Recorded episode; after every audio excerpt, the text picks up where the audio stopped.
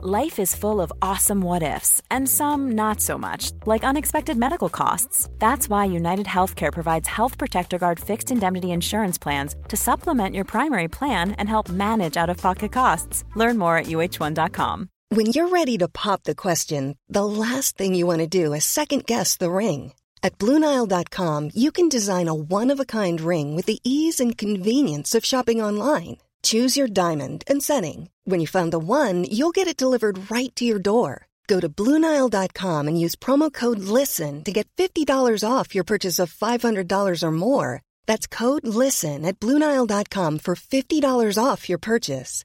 Bluenile.com code LISTEN. Hey, it's Paige DeSorbo from Giggly Squad. High quality fashion without the price tag? Say hello to Quince. I'm snagging high end essentials like cozy cashmere sweaters, sleek leather jackets, fine jewelry, and so much more. With Quince being 50 to 80% less than similar brands. And they partner with factories that prioritize safe, ethical, and responsible manufacturing. I love that. Luxury quality within reach. Go to quince.com slash style to get free shipping and 365 day returns on your next order. Quince.com slash style. Millions of people have lost weight with personalized plans from Noom, like Evan, who can't stand salads and still lost 50 pounds. Salads, generally, for most people, are the easy button, right? For me, that wasn't an option. I never really was a salad guy. That's just not who I am. But Noom worked for me. Get your personalized plan today at Noom.com. Real Noom user compensated to provide their story. In four weeks, the typical Noom user can expect to lose one to two pounds per week. Individual results may vary. An Earios original. I was born with a special gift the ability to mentally transform any situation into the worst case scenario in my own brain. My therapist calls my gift catastrophizing. And that's why I'm uniquely qualified to scrutinize and analyze history's greatest disasters and find out who's to blame. They say history repeats itself. Not on my watch. My name is Rebecca Delgado Smith, and I am the alarmist.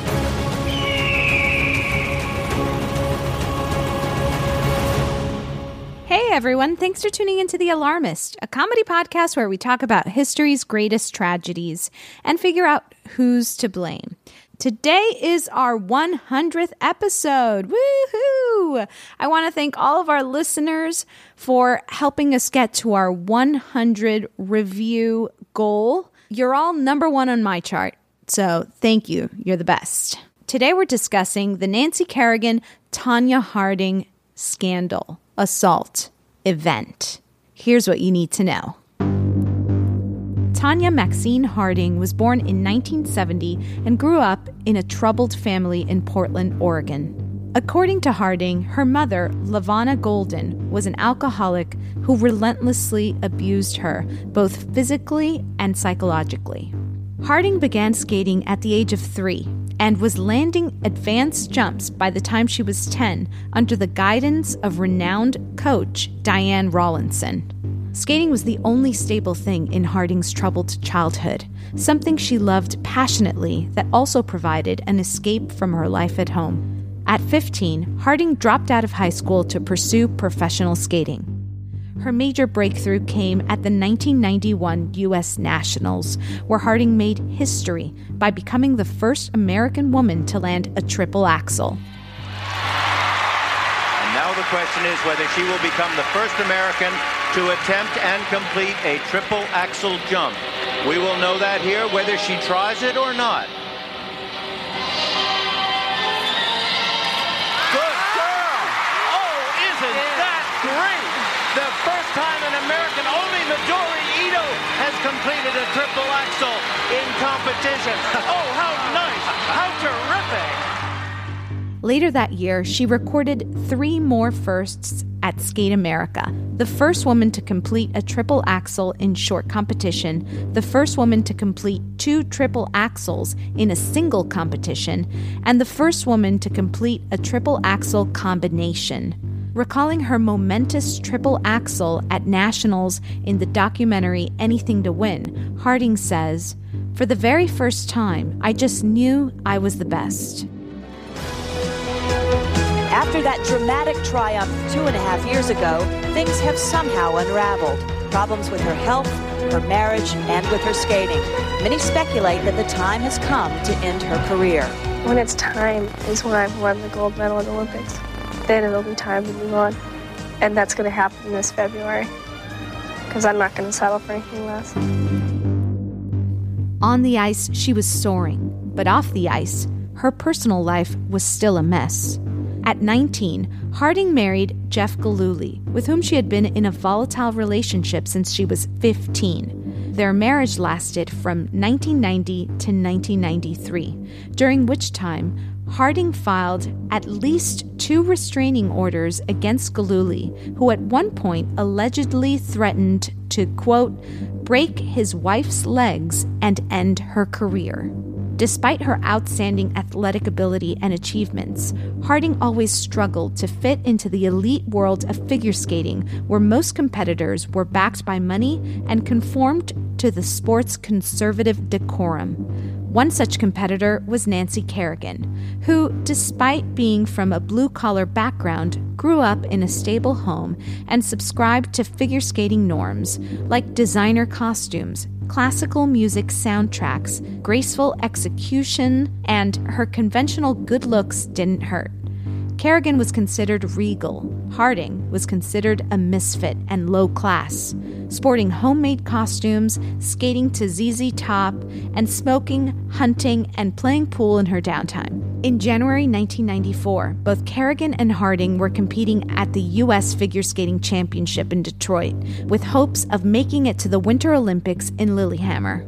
After a practice session on January 6th, Kerrigan left the ice and stopped in a hallway outside her dressing room to talk to a reporter. Unbeknownst to Kerrigan, a man named Shane Stant had been watching her practice and followed her off the ice. With no security interference, Stant approached Kerrigan, drew a baton out of his belt, and while passing between Kerrigan and the reporter, struck a vicious blow to Kerrigan's right leg just above the knees. Kerrigan screamed while Stant bolted. The plexiglass doors standing between him and his escape were chained shut. So, Stant used his head to crash through the bottom of one of the doors without skipping a beat. He clumsily stumbled out, threw the baton into the snow, and eventually found his accomplice, Derek Smith, waiting with the car. The two escaped the scene without anyone giving chase. It wasn't long before the dots were connected from Stant and Smith to Harding's ex husband, Jeff Gillooly, who claimed that Harding herself was in cahoots with him and his friend Shawn Eckardt. Harding maintains that she didn't know a thing about the plan and that it wasn't until after the attack that she learned that Gillooly was involved. Fun facts, aka death stats. Kerrigan earned a silver medal in Lillehammer behind Oksana Baiul. Harding placed eighth. Jeff Gillooly, who was Harding's ex husband at the time of the attack, agreed to testify against her for a plea deal. His sentencing included two years in prison for racketeering and a $100,000 fine. Shawn Eckardt pleaded guilty to racketeering, while Shane Stant and Derek Smith admitted to conspiracy to commit second degree assault. All three men were sentenced to 18 months in prison. Ultimately, Tonya Harding pleaded guilty to hindering the prosecution. Her plea bargain included three years of supervised probation, 500 hours of community service, $160,000 in fines and payments, a psychiatric evaluation, and participation in court ordered treatment. Worst of all, Harding was barred from the U.S. Figure Skating Association for life. With us today, we have producer Amanda Lund. Hello, Rebecca. Fact checker Chris Smith. Hello, everyone. And our two very, very, very special guests for our 100th episode, our alarmy favorites. Anastasia Kousakis and Georgia Mischak. Hi, gals. Wow, what an intro. Hi. Now, ladies, do we remember? I mean, I, this is a, a rhetorical question. Do we remember the 1994 Olympics, Winter Olympics, where this all went down? I mean, obviously, I, I should say the month of January 1994 when this all went down. Oh, yeah. I mean, this was like a huge deal for me because I was a figure skater, and so I was like, Wait, what? Very... Tell us more. that sounded like so natural. Thank you. Thank um, this was high. I mean, high stakes. I it's it's weird though because I was thinking a lot about it today, and I I this story is so ingrained in my psyche. You know, like what happened and knowing like how it all happened that I don't remember what I was thinking at the time. Like I don't mm. remember a time when I didn't think that Tonya Harding was involved or that Jeff Gillooly was involved, and like that Nancy Kerrigan had just randomly attacked at a practice.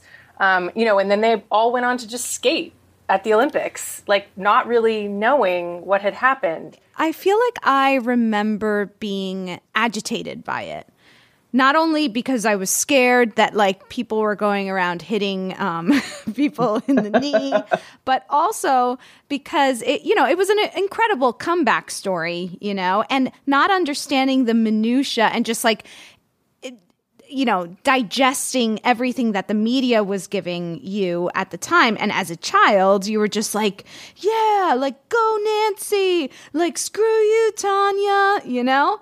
And relearning about this incident eh, again like in so many cases it really has broadened my idea of of what actually happened. Again for me this was like massive because these people were my literal idols at the time. Like these were the people i was aspiring to be. Um, they were the american women who were barely women but competing you know at the top of their game.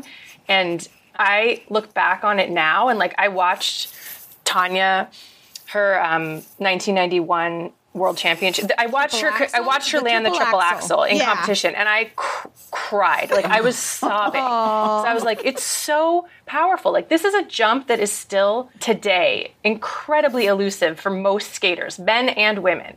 It's like what she did. Anyway, she was amazing in her own right, and like the skating world really treated her very badly. As we find that we have had to do with many women in the 90s, we're having to look back and kind of cringe. yeah. it was tough to be a I mean, it's always been tough to be a woman, but and also tell the me 90s. About it. Tell tell me about it. Was anybody like a Tonya in a Tonya camp or a Nancy camp before the injury occurred? I remember feeling like Tonya Harding was the underdog. Yeah. Um, and that made me root for her. I, yeah. you, you want you love an underdog story, but it was a it was a very uh, like a community thing where it brought like brothers and dads to the screen. all of a sudden, we were all watching figure skating. It was a thrilling time, and a terrible tragedy. You know, not just because it, obviously there was no death, but one can speak about the metaphorical death of careers because of this incident that we're going to learn about. And this is the perfect segue into putting ex husband Jeff Gillooly up on the board. Put him up there. Mm, yeah. According to Sports Illustrated, in Gillooly's account to the FBI, he said that the original idea to disable Kerrigan was Eckardt, Eckardt's. Eckardt's told investigators it was Gillooly who first floated the notion. Gillooly told the other men that if Harding could get to the Olympics and win, she would have endorsements and a truckload of money. To qualify for the Olympics, however, she had to do well at the Nationals. Kerrigan was the primary obstacle. So, Jeff sucks. It just needs to be said. like, what a loser. he deserves to be up on the board, and he deserves to be up on the board before Tanya. I think. Yeah, sounds like opinion. it. Yes. We're going to talk about the abuse later, um, but just to let's keep going with the with the other um, people who were literally charged for doing the crime. uh, let's see how the court, sure. court system did. yeah, yeah, yeah. The non-alarm. We call it here the non-alarmy. the non-alarmist court. That's right, the plebes of the world. Um, friend slash bodyguard Shawn Eckardt. According to Sports Illustrated, in Gillooly's account to the FBI, he said that the original idea to disable Kerrigan was Eckardt's. Gillooly says that Eckardt put the cost of an attack on Kerrigan at $4,500. $4,500. For the price of a high-end refrigerator, you can end somebody's. You have to end somebody's Yeah. career Yeah. forever. It doesn't seem. Yeah. Just doesn't seem quite right. He just, yeah, just the price tag doesn't really evoke confidence in getting the job done. Uh, right. Which, again, thankfully, he didn't, right? but, Right. um, including, uh, uh, this included an airplane tickets, bus fare, and the purchase of a used car to drive to Boston, plus food and lodging. Gillooly said that that was too expensive. Eckardt asked what Gillooly and Harding could afford. Gillooly's response $2,000. That was too little, Eckardt said.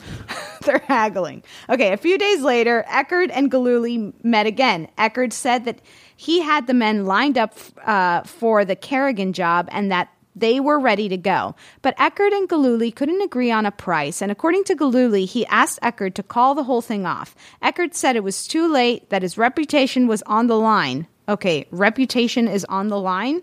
Who is he talking? like, like you're okay. In what? Yeah, like what world? What are we? All right, man. All right. It's sad. It's sad. it's so It's sad. already In their- sad, and it gets in their FBI interviews, Gillooly and Stant quoted Eckardt as saying, "Wouldn't it be easier to just kill her?" Gillooly and Smith replied that they weren't going to get into that and ignored Eckardt while he fantasized about where he could position a sniper with a rifle. It was settled then. Someone would break Kerrigan's right leg. Now, let's just think about this. So there's Jeff who wants to harm Nancy Kerrigan. Then he gets a guy who's going to get another guy. So Eckardt's the middleman here. okay? Let's talk about this plan. It's bananas. According to Bleacher Report, Gillooly showed up a little while after Stant and Smith arrived. This is when the guys are all meeting, right? Eckardt pressed record on a tape recorder he had hidden under a paper towel. Oh my god. Hmm. Classic spy stuff. yeah, exactly. Okay. I'm worried about it flying away. If it was just one sheet of paper towel, like that's just a stiff wind can blow that off. Must, I, was it wet in parts or partially used? That's sort of Well, yeah, did he put a smeared with cup on barbecue the sauce. corner I'm just, just curious. to hold it like, down? Unclear. Anyway, anyway. Uh, the four men, Gillooly, Eckardt, Smith, and Stant, discussed the best way to attack Kerrigan. Stant and Gillooly told the FBI that Eckardt suggested killing Kerrigan, we know, but nobody else wanted to go that far. Gillooly said damaging Kerrigan's right leg was the best plan because that was her landing leg, and if she couldn't land, she couldn't skate. They planned As to if he broke if they broke her left leg, she could go out and skate. Like, right. they had to, you know, these guys are geniuses, huh? they, they like- really thought it through. Okay, so they had this quick, quick. It's what feels like a very quick meeting, and they're like, "All right, we're good to go."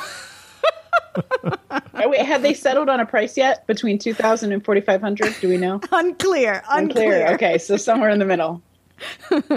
So they plan to uh, they plan to hurt her before the U.S. Figure Skating Championship, which was scheduled for January 7 in Detroit. If Kerrigan missed the competition, that would uh, that would all but guarantee Harding's place in the Olympic team.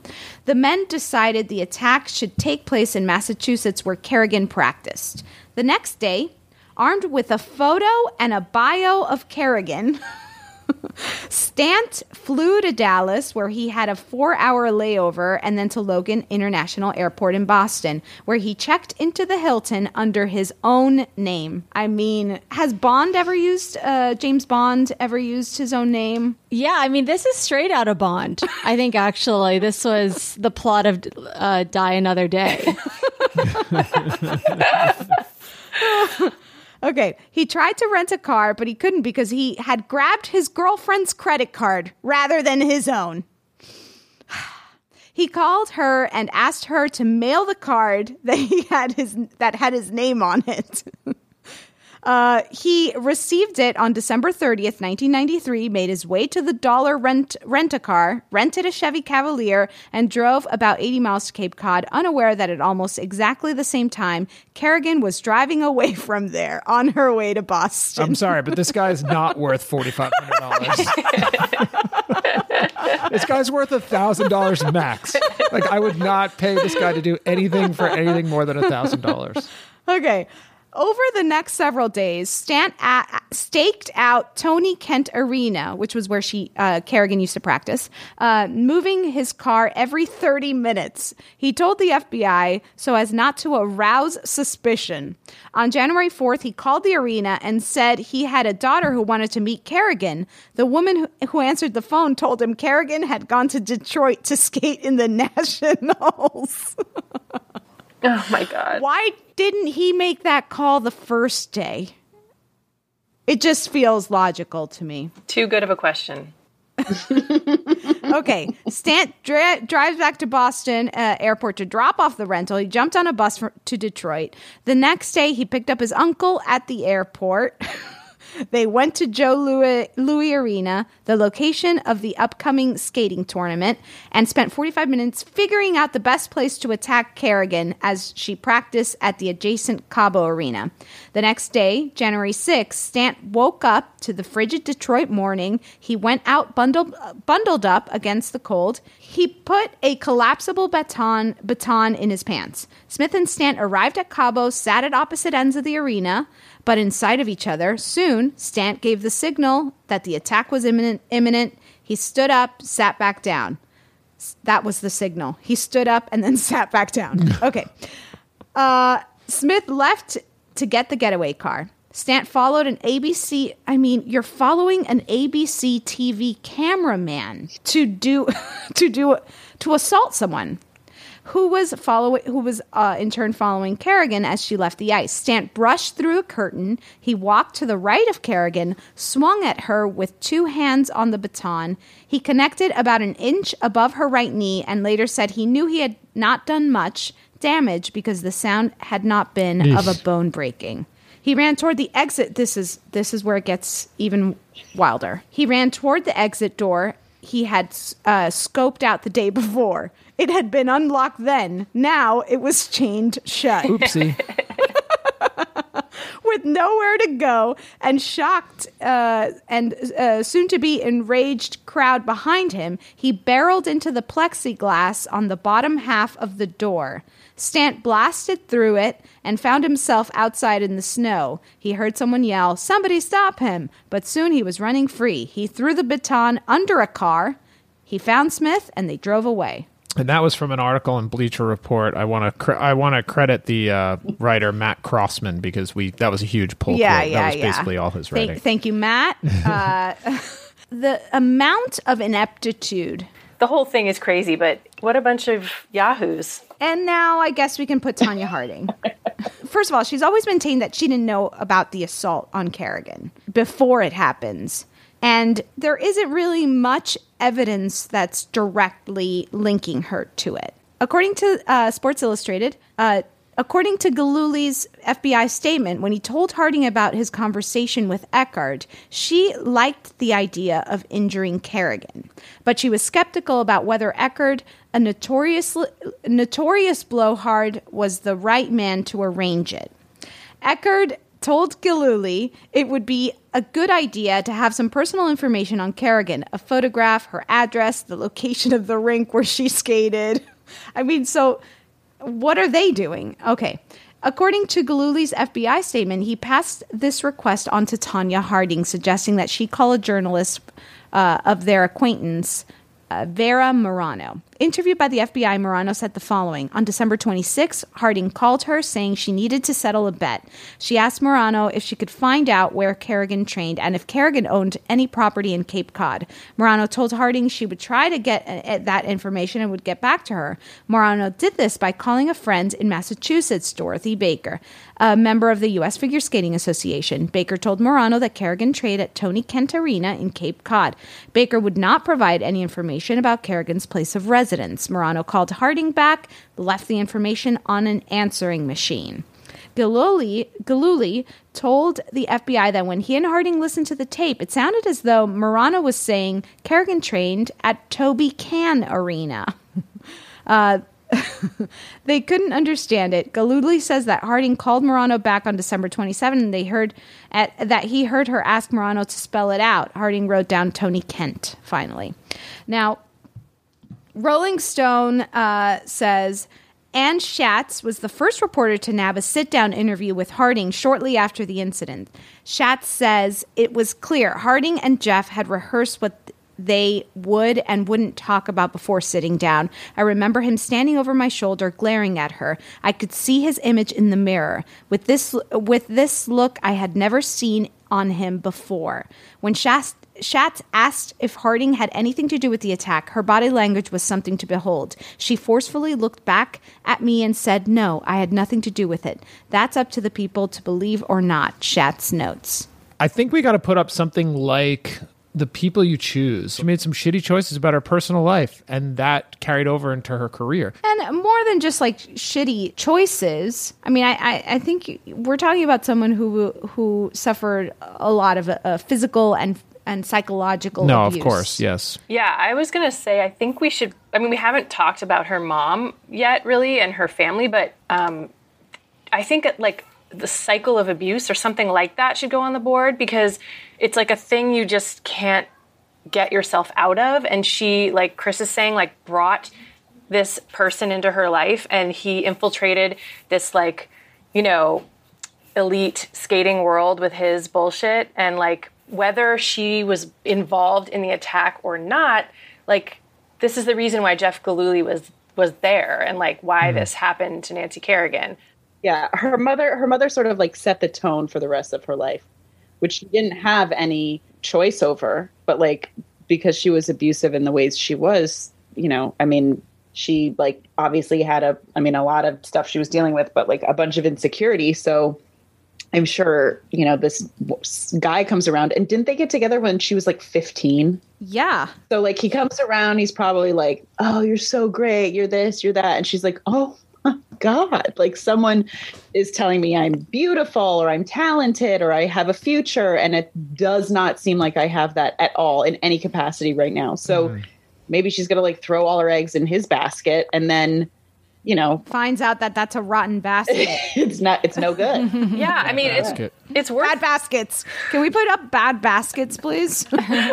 bad eggs You got it. i feel attacked as a woman by bad eggs but I'm curious where that came from, and I'm I'm putting all your eggs in one basket because do you do they really separate? Uh, Would you go? Do you go into the carton and take out eggs and put them each in an individual different basket? Then you'd be carrying around twelve baskets. I'm gonna kind of look up the etymology of that. You guys keep talking Wow, about. Chris was figure skating. inspired to look up a fact that is really unrelated, but we'll take it. One other thing I just want to point out is that Tonya Harding and Jeff Gillooly were divorced by the time this attack happened. And like that just shows the stranglehold, or I mean, no pun intended, that he had on her.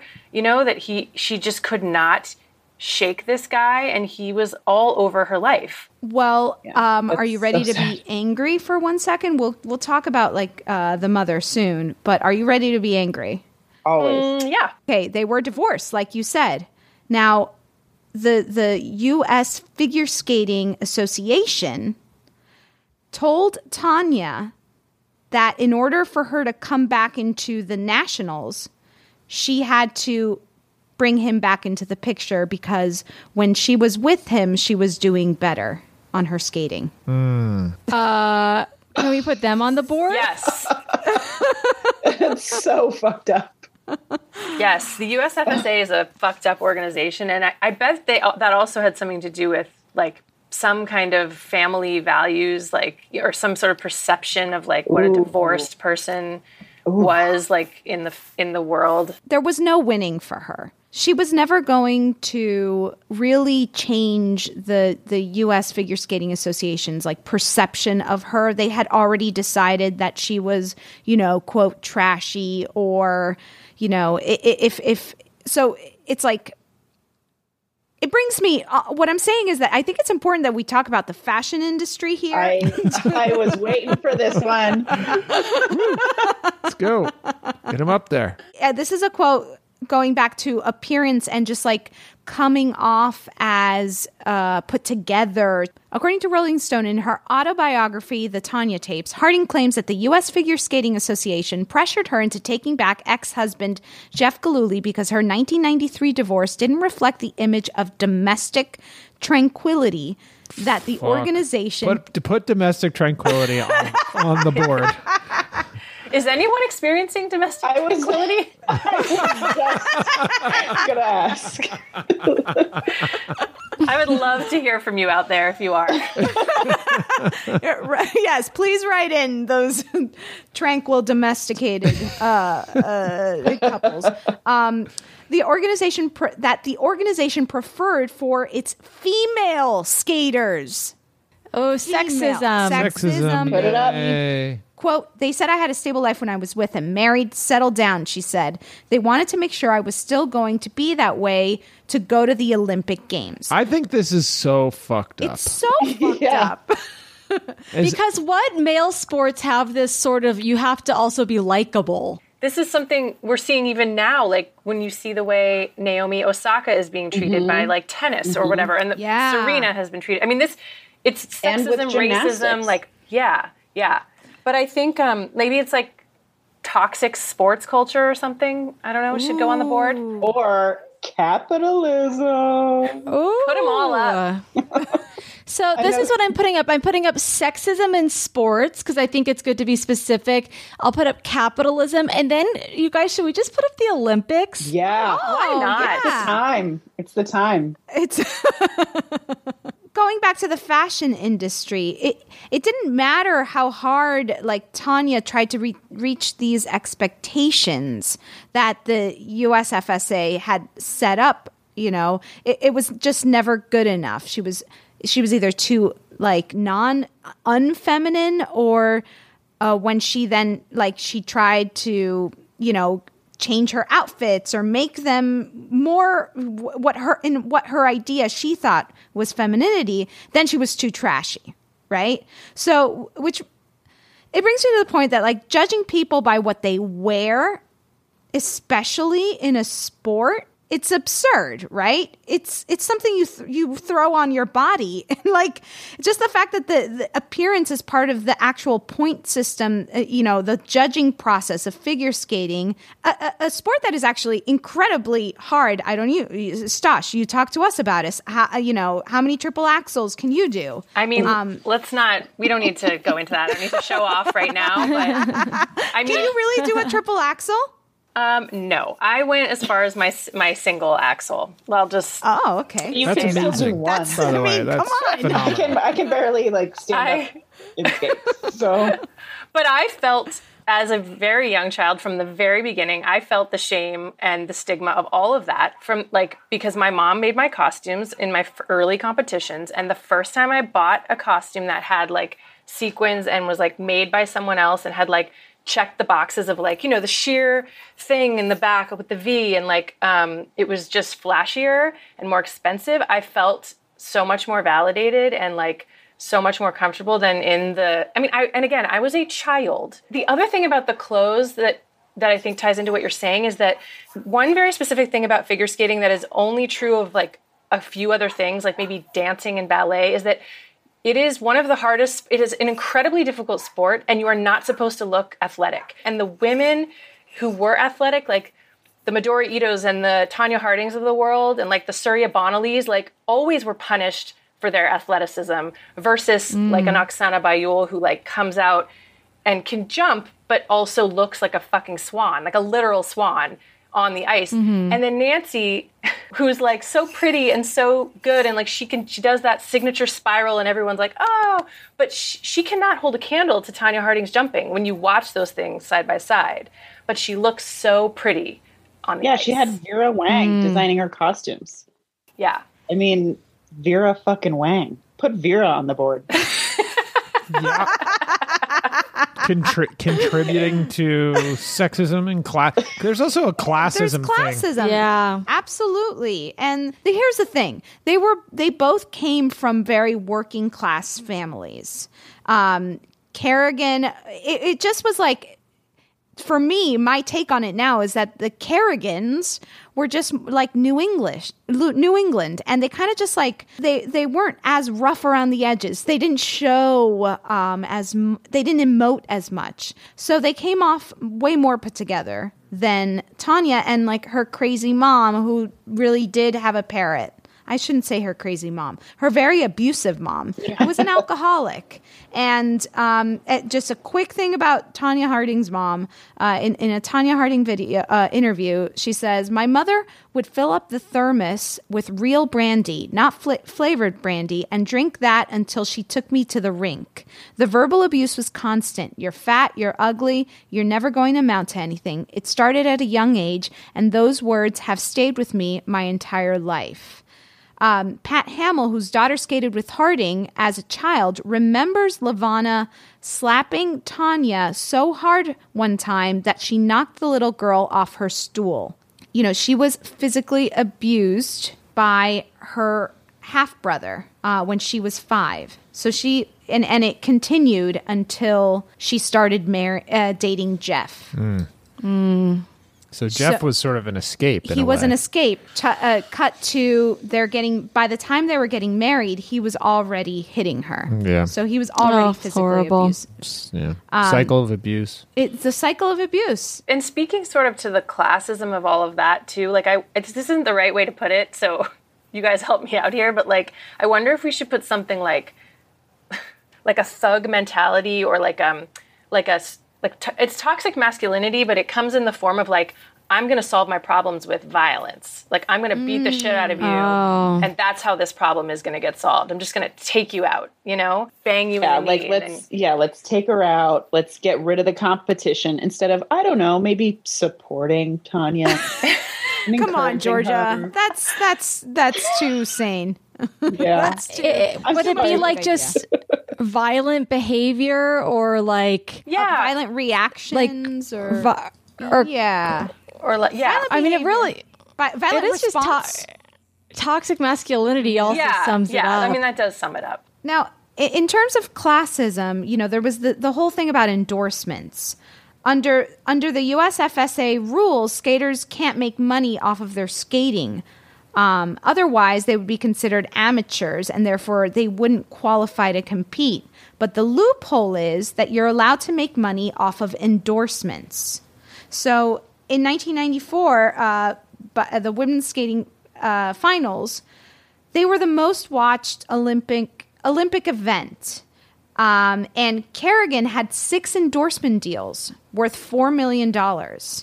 Um, and Harding, on the other hand, only had one endorsement, apparently from uh, Texaco. Uh, The gas? The gas- the yeah, gasoline. like Tex, Texaco. you- yeah, it's a gas it's a gas station. it's a gas. Okay. I don't know what that commercial was like or how they connected the dots, um, figure skating and oil.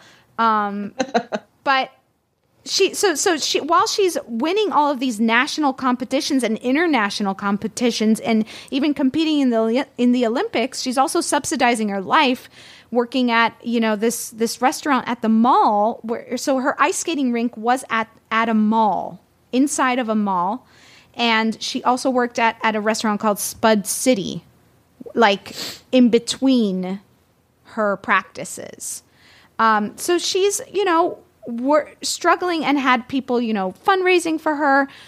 It, it was it was hard. Yeah, most of the other people she was competing against had either rich families or like a government subsidizing their training. You know, like if you're from the Ukraine or something, probably. That's why this all seems to be leading back to like the Olympics and this whole idea of like what we expect of athletes. And it's so strange, especially when you're dealing with like young underage girls. Yeah. Should it go back to sports media because you know they could go a long ways in making um, these these uh, events more familiar to households, right? Like um, you know the trials that and the whatever, so that you know they could show these trials and stuff, and not just sort of you know we would not just see these sports being played once every four years. We'd see them more often. And so, therefore, these people who are so talented and have devoted their lives to these sports would be rec- more recognized. So can we put sports media in there? Let's throw it up. And- ESPN. I mean, that kind of takes us to what our listener recommendation. I can't. I won't forget to do it today, and it's coming from at Hannah Bothner, and Hannah Bothner writes, "Yes." I think she's excited about that we're doing Tanya and Nancy. She writes, Yes, the media slash society's treatment of women due to sexism has to go on the board. The media ruined so many young women's lives during the 90s because of how they portrayed them and how they came after them. Media's treatment of women in the 90s. Put it up. Yeah, I, I, yeah, I like that. Love it. I, like love it, Hannah. I mean, I don't love it, but yeah. I like it on the board. Okay, so let's take a quick break. And after that, we are going to go through our process of elimination. When you're ready to pop the question, the last thing you want to do is second guess the ring. At Bluenile.com, you can design a one of a kind ring with the ease and convenience of shopping online. Choose your diamond and setting. When you find the one, you'll get it delivered right to your door. Go to Bluenile.com and use promo code LISTEN to get $50 off your purchase of $500 or more. That's code LISTEN at Bluenile.com for $50 off your purchase. Bluenile.com code LISTEN. Quality sleep is essential. That's why the Sleep Number Smart Bed is designed for your ever evolving sleep needs. Need a bed that's firmer or softer on either side? Helps you sleep at a comfortable temperature? Sleep Number Smart Beds let you individualize your comfort so you sleep better together. JD Power ranks Sleep Number number 1 in customer satisfaction with mattresses purchased in-store. And now, save 50% on the Sleep Number limited edition Smart Bed for a limited time. For JD Power 2023 award information, visit jdpower.com/awards. Only at a Sleep Number store or sleepnumber.com. One size fits all seems like a good idea for clothes until you try them on. Same goes for healthcare. That's why United Healthcare offers flexible, budget friendly coverage for medical, vision, dental, and more. Learn more at uh1.com. This show is sponsored by BetterHelp. We all have stress and anxiety we carry around as we go about our everyday life. At The Alarmist, we know it's always better to say it out loud and talk it through. Whenever I stress about the sinking of the Titanic, I don't sit with those thoughts in a dark room. I turn on the lights and dive right into it. Therapy is a great place to get things off your chest and work through what's really going on. Maybe you can't stop spiraling or catastrophizing.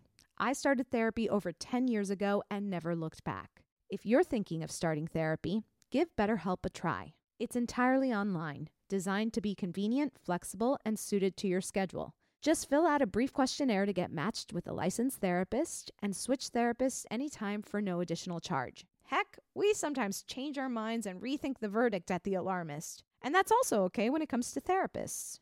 Get it off your chest with BetterHelp. Visit betterhelp.com slash alarmist today to get 10% off your first month. That's BetterHelp, H-E-L-P dot com slash alarmist. Okay, who is to blame for the Tonya Harding, Nancy Kerrigan assault? Is it Jeff Gillooly, Shawn Eckardt, Shane Stant, and Derek Smith, the hitmen? Tonya Harding, cycle of abuse. LaVona Golden, bad baskets.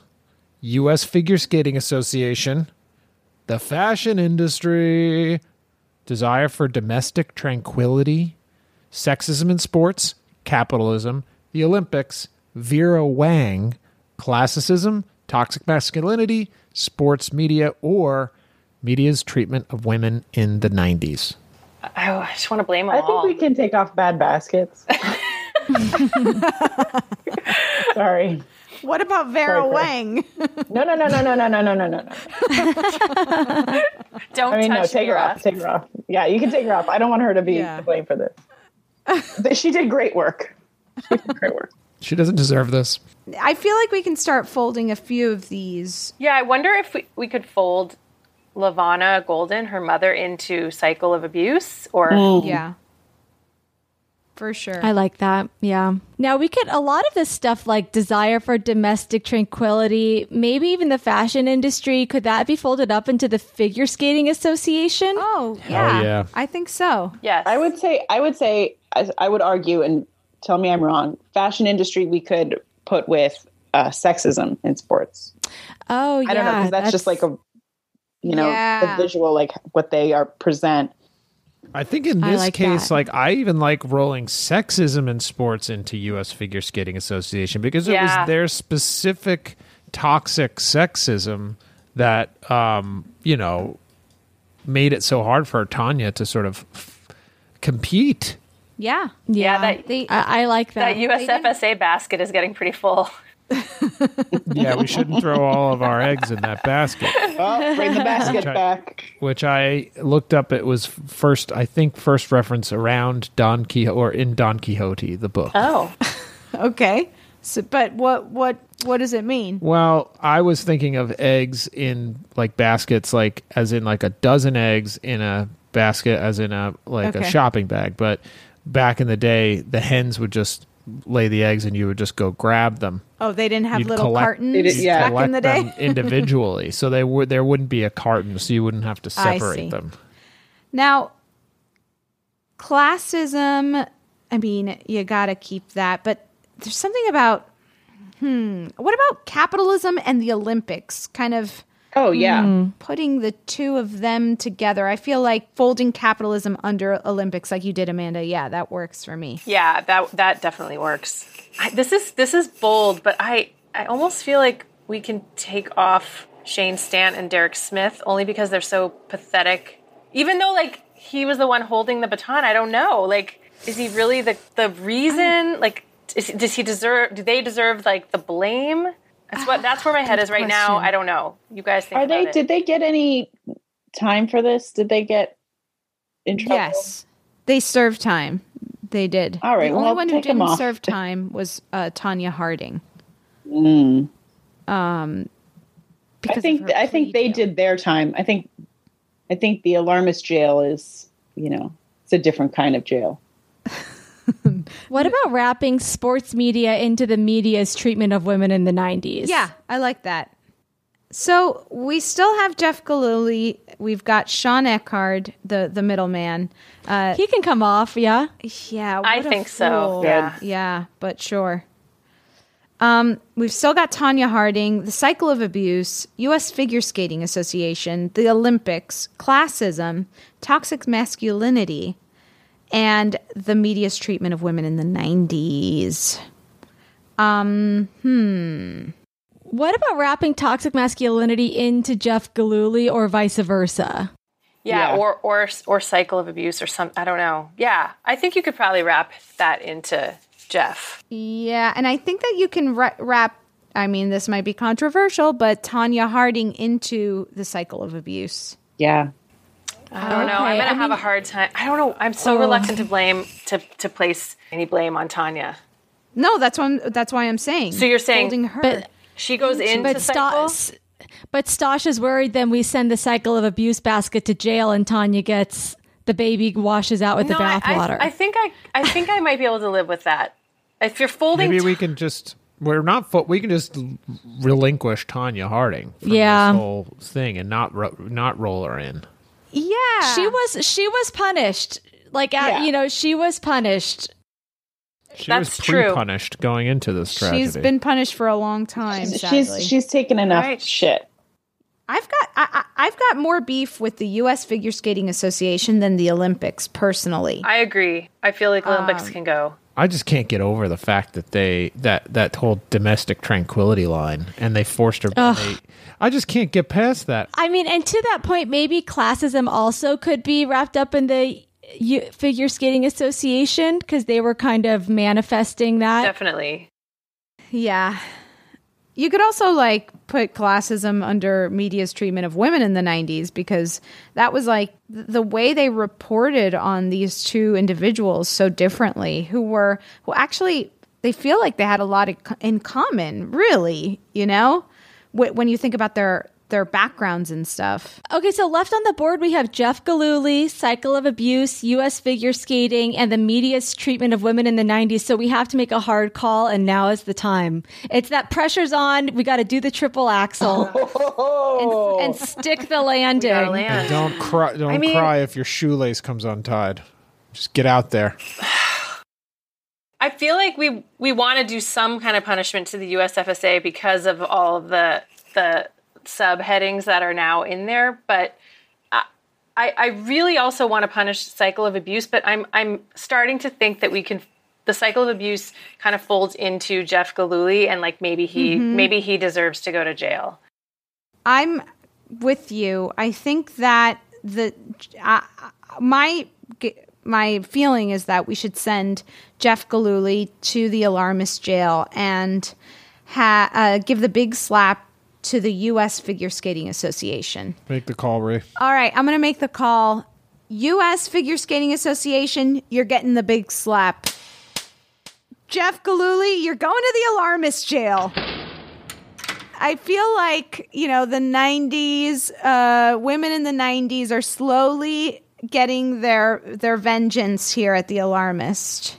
Yeah. Um, yeah. But uh, ladies, I'm so grateful to have you ha- uh, had you on for our hundredth episode, and thanks for helping us get to the bottom of who's to blame for the Nancy Kerrigan Tonya Harding scandal. Is that what we want to call it? Sure. sure. It was an assault, but Tonya didn't do it anyway. We'll figure it out one day.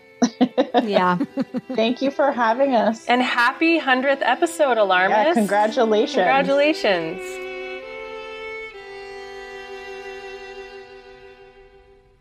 After the attack on Kerrigan, in the years since the attack, the court of public opinion has continued to punish Harding, who's endured harassment and routine vandalizing of her property, as if she'd been the one holding the baton that day. Though Harding and Gillooly have both changed their last names, she may never be able to change the minds of those who believe she knew all along.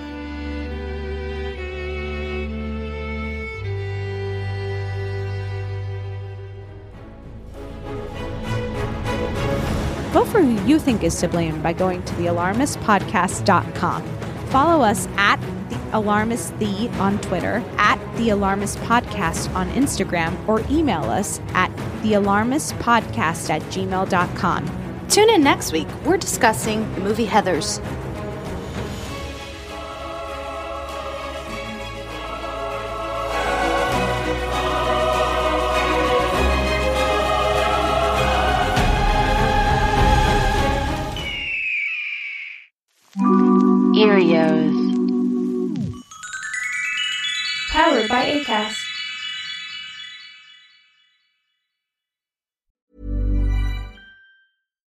We're on a budget, we still deserve nice things. Quince is a place to scoop up stunning high-end goods for 50 to 80% less than similar brands. They have buttery soft cashmere sweaters starting at $50, luxurious Italian leather bags, and so much more. Plus, Quince only works with factories that use safe, ethical, and responsible manufacturing. Get the high-end goods you'll love without the high price tag with Quince. Go to quince.com slash style for free shipping and 365-day returns. Imagine the softest sheets you've ever felt. Now imagine them getting even softer over time. That's what you'll feel with Boll and Branch's organic cotton sheets. In a recent customer survey, 96% replied that Bowl and Branch sheets get softer with every wash. Start getting your best night's sleep in these sheets that get softer and softer for years to come. Try their sheets with a 30-night guarantee. Plus, get 15% off your first order at bollandbranch.com. Code BUTTERY. Exclusions apply. See site for details.